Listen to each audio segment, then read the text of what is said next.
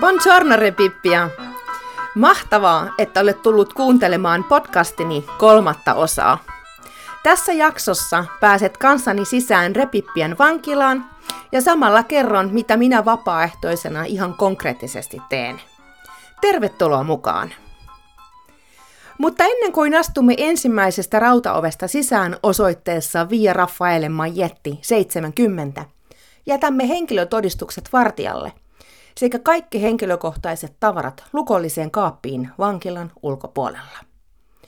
Minä tosin kuljetan mukanani läpinäkyvässä kassissa sisään kynän, vihkon ja pulloveden.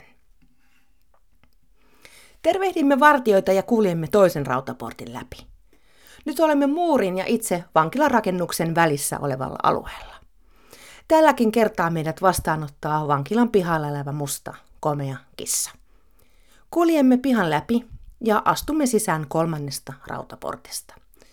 Buongiorno, huikkaan vartijalle. Ja heti perään kuljemme 4. portin läpi, jota seuraa pitkä käytävä. Sen päässä suikahdamme 5. kalteriovesta ja tervehdimme taas vartijoita. Nyt olemme sisällä vankilan keskipisteessä, josta lähtevät käytävät eri siipiin ja osastoille tähden muodossa. Rebibbian vankila on Italian suurimpia ja siellä suorittaa tuomiotaan melkein 1500 vankia. Osastoilla G9 ja 12 istutaan pääsääntöisesti lyhyitä tuomioita tai odotetaan sitä lopullista. Italiassa on hyvin yleistä, että vapaalta ei vastata. Eli vankiloissa istuu paljon vankeja, yleensä huumausainerikoksista syytettyjä, joilla ei vielä ole lopullista oikeuden päätöstä tuomiolleen. G9-osasto pitää sisällään myös kerroksen turvallisuussyistä muista erotetuille pedofiileille ja entisille poliisivoimien edustajille. G12-siivessä puolestaan on myös korkean turvaluokituksen osasto, eli alta sicurezza. Siellä istuu vaarallisina pidettyjä vankeja, kuten järjestäytyneestä rikollisuudesta tuomion saaneita, mutta joita ei ole sijoitettu 4-1, eli Quarantuno bisiin, täydelliseen eristykseen. Quarantuno bisin yksilösellit ovat varattuja mafiapomoille, jotta he eivät voi pitää yhteyttä ulkomaailmaan ja jatkaa sitten rooliaan rikollisjärjestöissä. Rebibbian Quarantuno bisissä on 47 vankia. Vankilassa on oma osastonsa myös huumeriippuvaisille vangeille sekä infermeria, eli niin kutsuttu sairaalaosasto. Mutta nyt käännymme vasemmalle ja jatkamme kohti omaa osastoni, eli G8, jonne astutaan uuden pitkän käytävän jälkeen vielä 6. rautaportin läpi. De Stefanis ja podcastin kuuntelijat ilmoittautuvat sisään. Vartija näppäilee nimeni koneella ja pyytää listan kutsuttavista vangeista. Kun lauantai-aamuinen nimenhuuto kaikuu osaston kaiuttimista, vangit tietävät, Veera on saapunut. Mutta meidän pitää kulkea seuraavaksi 7. kalteriportin lävitse. Ciao Veera, ciao Bella! Jotkut vangeista tulevat jo vastaan. Sinua on odotettu taas koko viikko. Tällä osastolla puolestaan vangella on useimmiten paljon latua, joko edessä tai takana. Eli puhutaan pitkistä tuomioista. 6-7 vuodesta loppumattomasti ylöspäin eli elinkautiseen. Ja tiesitkö muuten, että Italia on yksi ainoita Euroopan maita, missä elinkautinen tarkoittaa ihan oikeasti elinkautista? Nyt voisit ehkä kuvitella, että tällaisella osastolla iskee vastaan jäätävä tunnelma, mutta ei. Osasto on itse asiassa vankilan rauhallisin, koska sinne aukeaa pääsy vain hyvällä käytöksellä ja suurin osa vangeista tekee töitä joko vankilassa tai sen ulkopuolella. Lisäksi pitkiä tuomioita suorittavat vangit tai ergastolaani, eli elinkautislaiset, ovat itse rauhallisuuden reinkarnaatioita. He ovat olleet niin pitkään sisässä, että he tietävät kuinka olla. Entinen elämä on useimmiten hyvin takana ja saavutetut privilegiot parhaimmat. He todella elävät ja asuvat vankilassa, joten he haluavat tehdä siitä mahdollisimman mutkatonta ja elämisen arvoista.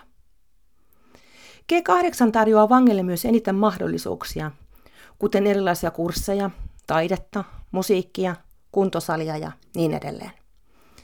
Viime syksynä Rebibbiassa alkoi todennäköisesti maailman ensimmäinen vankilassa toteutettava sommelier-kurssi, joka antaa vangeille mahdollisuuden tulla rekrytoiduksi suoraan roomalaisiin ravintoloihin töihin tuomion aikana tai sen jälkeen.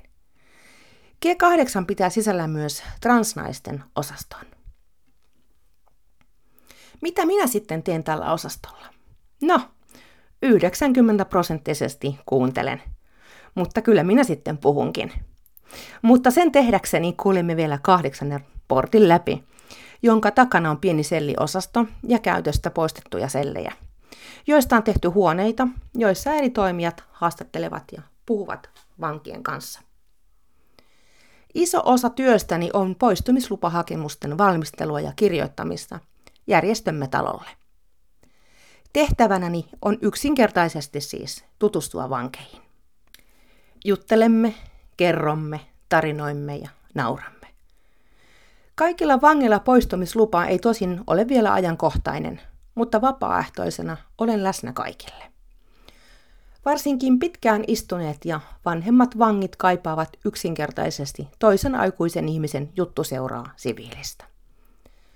Vapaaehtoisena olen myönteisen erilaisessa asemassa, koska en edusta systeemiä.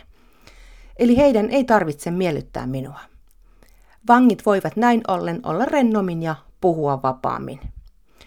Tosin jokaisen vapaaehtoisen täytyy rakentaa luottamussuhde näihin vankeihin, täysin itse, omalla persoonallaan.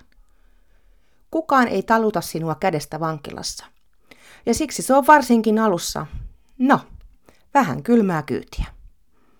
Joudut kohtaamaan vangit täysin yksin ja löytämään oman tapasi toimia ja luoda heihin yhteys. Ja voin taata ja vannoa, että kyllä, sinua tarkkaillaan, ja he lukevat sinua kuin avointa kirjaa.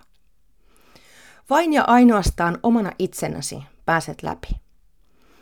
Olen äärimmäisen ylpeä siitä, että tänä päivänä minua kunnioitetaan ja minuun luotetaan osastollani, ja he myös osoittavat sen. Ei ole totta, etteivätkö miehet osaisi ilmaista tunteitaan ja tuntojaan.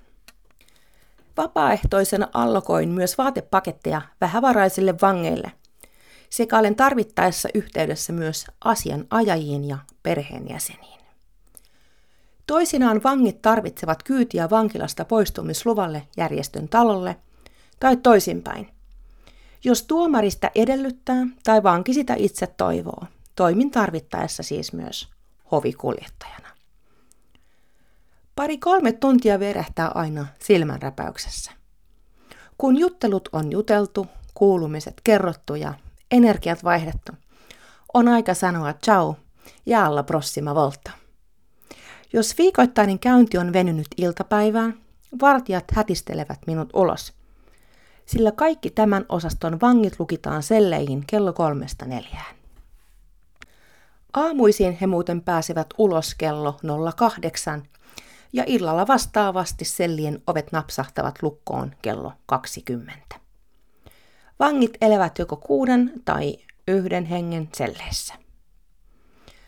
On aika lähteä. Palaamme takaisin kaikkien näiden 8 portin kautta. Otan tavarani kaapista ja lähden kävelemään autolle. Tämä on yleensä se hetki, kun joko itkettää tai naurattaa. Vankila herättää aina tunteita. Vaikka hämmentävät ajatukset toisinaan valtaavat mielen, on hienoja kohtaamisia kuitenkin aina eniten. Niihin mahtuu paljon naurua, tarinoita, vankilahuumoria, kiitollisuutta, toivoa. Ja vangeille heidän niin kovasti kaipaamiaan hetkiä ulkomaailmasta. Mutta onneksi tiedän löytävän heidät ensi viikolla ihan samasta paikasta. Aviopuolisot karkaavat. Vangit eivät.